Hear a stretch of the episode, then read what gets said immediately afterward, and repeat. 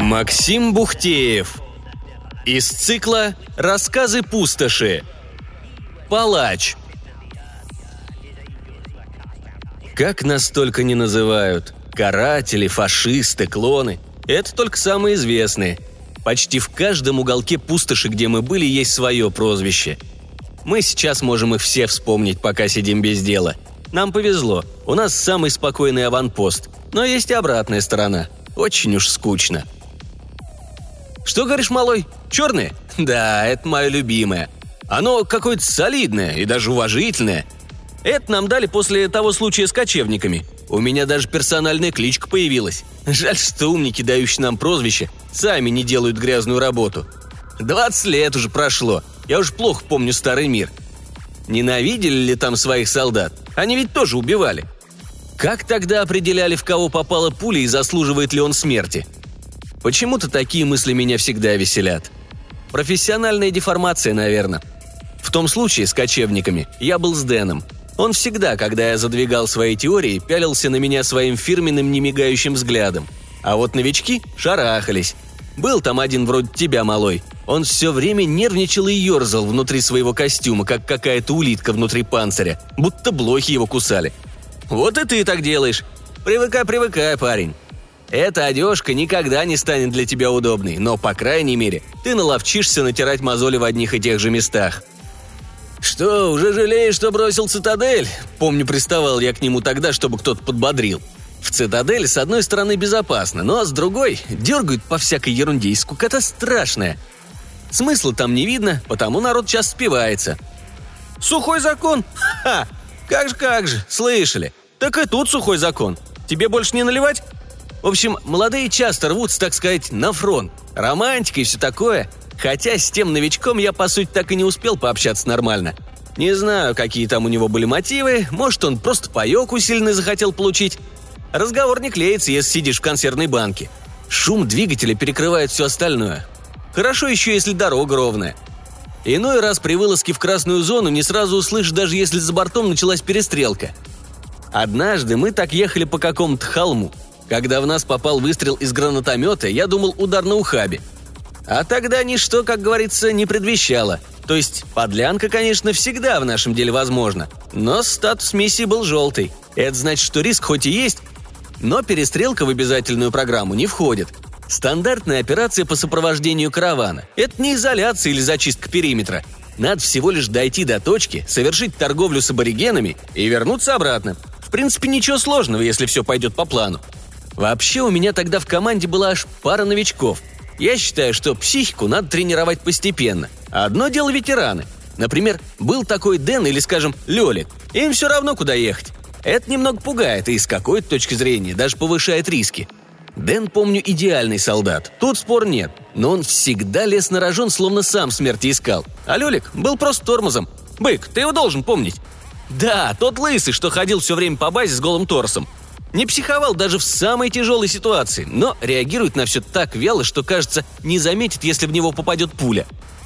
Я, в отличие от других командиров, не против свежей крови в команде. Надо иметь резерв и тренировать молодежь. Да и ветеранам надо как-то взбодриться. Пусть передают свой опыт новичкам.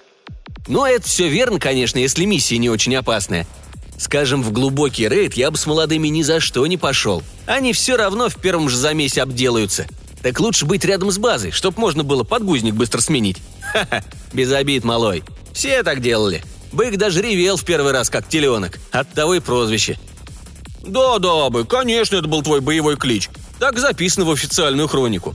В общем, едем мы тогда спокойно. Я пялюсь в перископ, вижу, проехали синий провал. Скоро должны показаться две башни. Это такой ориентир для всех караванов. Местность там вокруг меняется быстро. С одной стороны мигрирующий биом, с другой – дюны. А башни на какой-то скале, что ли, стоят. Интересно, что там было до катастрофы? Наверное, какая-то промзона. Уже тогда там не осталось ничего интересного даже для диких сталкеров. Из-за удобной дороги вывезли в цитадель все, включая ржавую строительную арматуру. Это было еще до того, как меня перевели с запада. А вот башни остались. Они маячат типа немым укором. Мол, что ж вы, человеки, все просрали. И вот гляжу, точно, вот торговая площадь. И что-то многовато палаток для каравана. Зачем кочевники притащили сюда своих баб и детей? Это был первый звоночек. Очень я не люблю, когда что-то идет не так, как планируется. Теперь не расслабишься. Придется держать ухо востро, чтобы ненароком не сперли что-то в толпе. А ведь так все было гладко до сих пор. Дорог не размыло, никаких пятен, выбросов или шатунов. Тишь да гладь. Но нет. Ну, выходим мы на открытую местность. Становимся как положено, в полукруг. В центре торговец на своем пикапе. Рядом грузовик, джип и два броневика по краям. Даю всем по рации команду быть на чеку. Надеваем шлемы, берем оружие и выходим. К нам навстречу осторожно двигается несколько человек. Это кочевники из северного сектора. Одного я даже узнаю. Он был тут в прошлый раз и покупал топливо. Взамен они, как правило, предлагают артефакты, что-то из редкого старого оборудования или материалов. Иногда делятся информацией. Сейчас такой редкость, но тогда было еще в порядке вещей. Итак, представьте такой вот расклад. Торговец Вадим уже завел разговор, но я пока не тороплюсь подходить и держусь чуть позади – надо бы сначала оценить обстановку и посмотреть, как работают мои ребята. Да и потом, не очень-то я люблю этого хитрожопого Вадима. Лишний раз общаться с ним неохота. Вечно он мусит какие-то схемы и втягивает в них окружающих. Ты погляди, какое дерьмо нам в этот раз предлагают. Скажи, как независимый свидетель, сколько это, по-твоему, стоит, ну и все такое. Очень надо. У него есть помощница Михайловна, вот пусть и работает. Краем глаза фиксирую диспозицию. Все пока ровно. Артем, наш стрелок, наверху пулемета. На втором броневике боец не вылез из люка, но тоже занял позицию. Вижу, что башня двигается. Дэн с гранатометом сзади. Лёлик смотрит назад. Молодой стоит рядом и вертит головой во все стороны. Оно и понятно. Не так часто выпадает шанс выбраться за периметр. Жалко только, что сквозь фильтры не удастся подышать свежим воздухом. Хе-хе. У торговцев есть еще и своя охрана. Они подчиняются Вадиму. Три здоровяка вылезли из джипа и смотрят за товаром, который выгружают из грузовика. Я такой думаю, «Эй, дуболомы, а кто шеф страховать будет?» Я даю по рации команду группе из второго броневика смотреть за нашим флангом. Затем двигаю вперед к Вадиму и Михайловне. Молодой Дэн и Лёлик смещаются к центру синхронно со мной. И это уже не порядок, так как позади машины образовалась мертвая зона.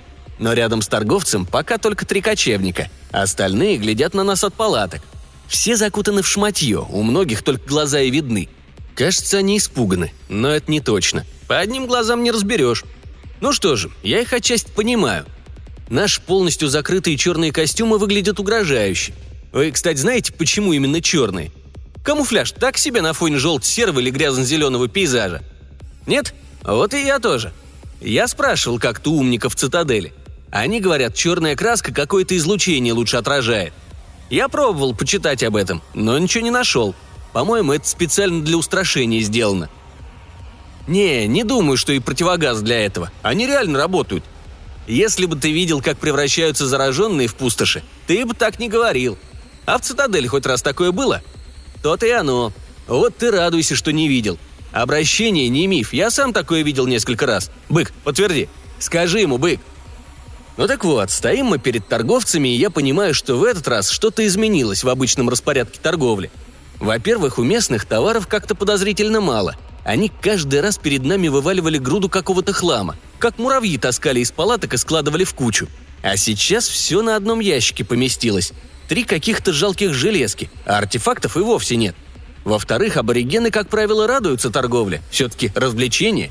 Галдят и бегают туда-сюда – а эти сидят неподвижно вдалеке и только пялятся. Смотрю, и Вадим тоже заметил неладное и дает команду своим бойцам прекратить выгрузку. Те, правда, тупят. Остановились и смотрят на него непонимающе. Если бы они тогда быстро в машины обратно шмотки покидали, может, оно нас бы и спасло. Но это был второй знак опасности. Тут я уж сам перестал сомневаться, что дело нечисто. В принципе, по большому счету-то нам бояться было нечего – с нашей огневой мощью мы этот табор разнесли бы меньше, чем за минуту. Мы, конечно, не группа ликвидации, но тоже были загружены под завязку. До одного Т-газа хватило бы. Ты, малой, видел, как работает Т-газ? Жуткая вещь! Не, не сам выстрел, а его последствия, когда он на живую ткань попадает.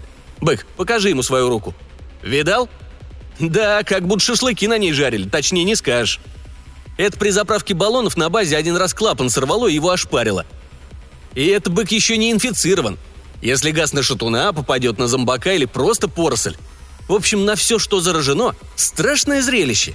Это как из огнемет кусты поливать. Только пламени нет. Так, струя туман какого-то или дезодоранта, а все горит и плавится.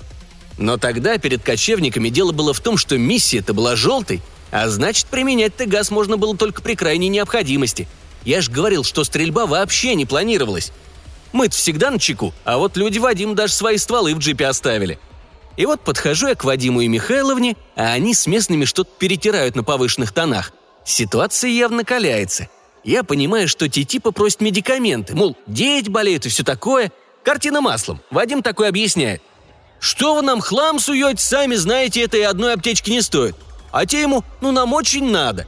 Смотрю, к кочевникам выползает из палаток моральная поддержка. Действительно, выглядят они неважно. Наверное, под выброс попали недавно или дикие потрепали. Пустошь место опасное. Я Вадим подаю знак, что надо бы сворачивать лавочку, торговли сегодня не будет. Он и сам это понял и пытается закруглиться. Но его уже окружают эти болезные и тянут к нему свои руки, показывая язвы. Тот машет рукой, мол, ну вас всех, и отдает им свою единственную аптечку. Больше у него и правда не было, ведь мы везли на продажу топливо и патроны. Знаем мы, что так обернется, может, захватили бы медика. Но кто ж знал? И вот я думаю, что зря Вадим отдал им свою аптечку, ведь они решили, что у нас еще есть, и мы просто жадничаем. Начинается суета. Я даю команду оттеснить толпу от торговцев и готовиться уезжать. Главное, я точно помню, что дал команду готовить дымовые заряды. Почему Дэн меня неправильно понял? У меня есть подозрение, что это было не случайно, но теперь уже не проверишь. В общем, дело было так, что каким-то образом местных сразу стало много, причем они были везде. Мы отступаем к машинам, отпихиваем их, а они лезут и лезут. «Помогите, вы что, не люди? Спасите моих детей!» и все такое – Вадим уже залез в машину, а вот Михайловна замешкалась и пыталась успокоить аборигенов обещанием, что в следующий раз мы привезем лекарства. Еще одна ошибка. Они знали, что в следующий раз может быть через неделю или даже через месяц. Я тут тоже стормозил, честно говоря. Сейчас бы я сразу шмальнул хотя бы в воздух, но тогда время другое было. Я взялся вручать Михайловну, пытаясь затолкнуть ее в машину, а бабы хватают ее за одежду и тащат назад. Зрелище, наверное, было со стороны довольно смешное – и вот мы чутка замешкались, потеряли время, а местные пацаны этим воспользовались. Они лезут в машину и воруют наши штатные аптечки, а заодно и все, что плохо лежит. Может быть, они это с самого начала планировали? Не знаю, но они точно понимали, что делают, это факт. Нам за эти аптечки потом влетело бы. Может, даже до трибунал дел дошло. Охранник Вадима хватает одного мелкого оборванца, пытается отобрать у него рюкзак. Налетают остальные, сбивают его с ног – в дело вступают другие охранники и лупят шокерами направо и налево.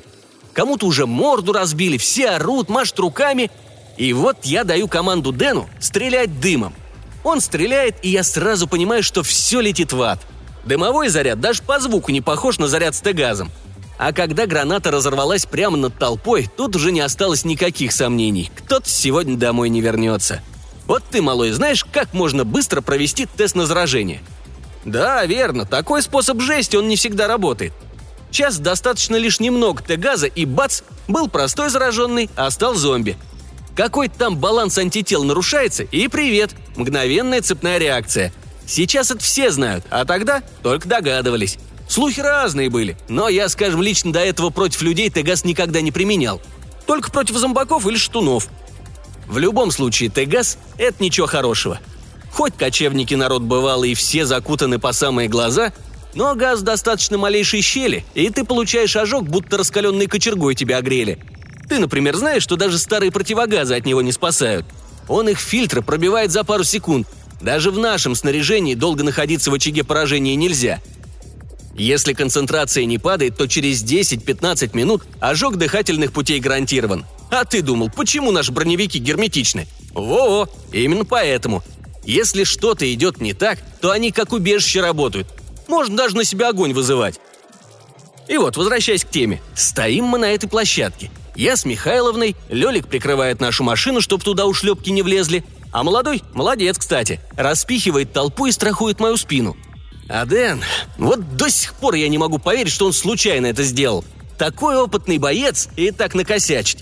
Я бы еще поверил, если бы новичок так облажался, или тормоз Лёлик. Но Дэн, Нет, не верю. В общем, взрывается граната, и тут такое началось. Те, кто прямо в центре облака оказался, упали на землю и начали кататься от боли. Остальные пытаются отбежать. Все орут, кто подальше не знают, что делать. То ли на помощь бросаться, то ли в рассыпную. Мечутся туда-сюда, руками машут, кричат. Поэтому я и не сразу заметил нашу главную проблему – обращение. Причем те, что в центре были, так лежать и остались, но часть убежала к палаткам. Видимо, там уже обратились и стали остальных заражать. Ну, все и покатилось волнами. мы получается, как бы с краю были.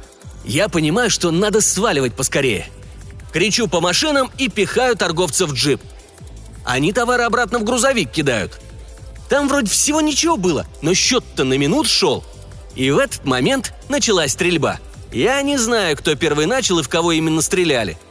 До этого уже охранники каравана в воздух полили. Лёлик, по-моему, тоже предупредительный сделал. А тут уже со всех сторон началось. Может, оно и нехорошо так говорить, но мне лично повезло, что по нам тоже зарядили. Меня здорово выручил тот факт, что два торговца были легко ранены, а Дэн притащил на базу две пули в бронежилете и одну в ноге. Так что в трибунале я легко отделался лишь выговором. А вот кочевникам не так повезло. Как мы потом узнали, там почти весь их табор полег. И самое скверное, что большая часть погибших была от нашего Т-газа. Я уже говорил, что если обычных людей он обжигает как кислота, то на зараженных действует как огнемет. То-то и оно. Представляешь, какая там была картина после побоища. Женщины, дети, старики, все вперемешку. Но ты сам посуди, что мне было делать, когда на нас толпа этих тварей поперла? А еще и стрелял кто-то. Я должен был прикрыть торговцев. Вот ты бы, что бы сделал? Ха-ха, хотя че я тебя спрашиваю после того случая в гнилой балке? Да я слышал уже сто раз, что тебе там показалось. Сначала стреляй, а потом думай. Это про тебя. Ты, малый, разве не слышал про тот инцидент? Да, дело было громкое. Два десятка трупов и ни одного ствола. Показалось ему. Ха-ха. Я по сравнению с тобой гуманист. Этот, как его, Махатма Ганди. А что я сделал тогда? Ну как что? Дал команду огонь на поражение. Что еще оставалось? Дэн выпустил по мертвякам всю кассету с Т-газом. С броневика ударили крупным калибром, и мы еще добавили. Дожидаться конца мы не стали, свалили. Это мне тоже потом пытались подшить в дело. Мол, надо было помочь выжившим и зачистить очаг. Да вот только мы – миссия сопровождения, а не зачистки. Моя основная задача – доставить торговцев обратно на базу живыми и здоровыми. Это мы тогда и сделали. У торговцев же не было наших костюмов, только противогазы. Если бы их ходячие не достали, так ты газ бы накрыл. Да и потом, как помогать тем, кто в нас же и стрелял? На том суде так порешили, сняв с меня все обвинения. Ну да, кроме халатности. Это же мелочи. А вот в пустоши ситуация другая. Палачом цитадели меня прозвали. Это даже обидно немного. В той заварухе я лично даже не попал ни в кого. Все ты газ сделал. Но теперь мне ни на переговор съездить, ни с караваном сходить. Вот только здесь на блокпосту с вами байки травить и можно. Такой вот конец истории. Я все как есть рассказал. Вот ты теперь, малой, сам подумай и скажи, где моя вина? Молчишь? То-то и оно.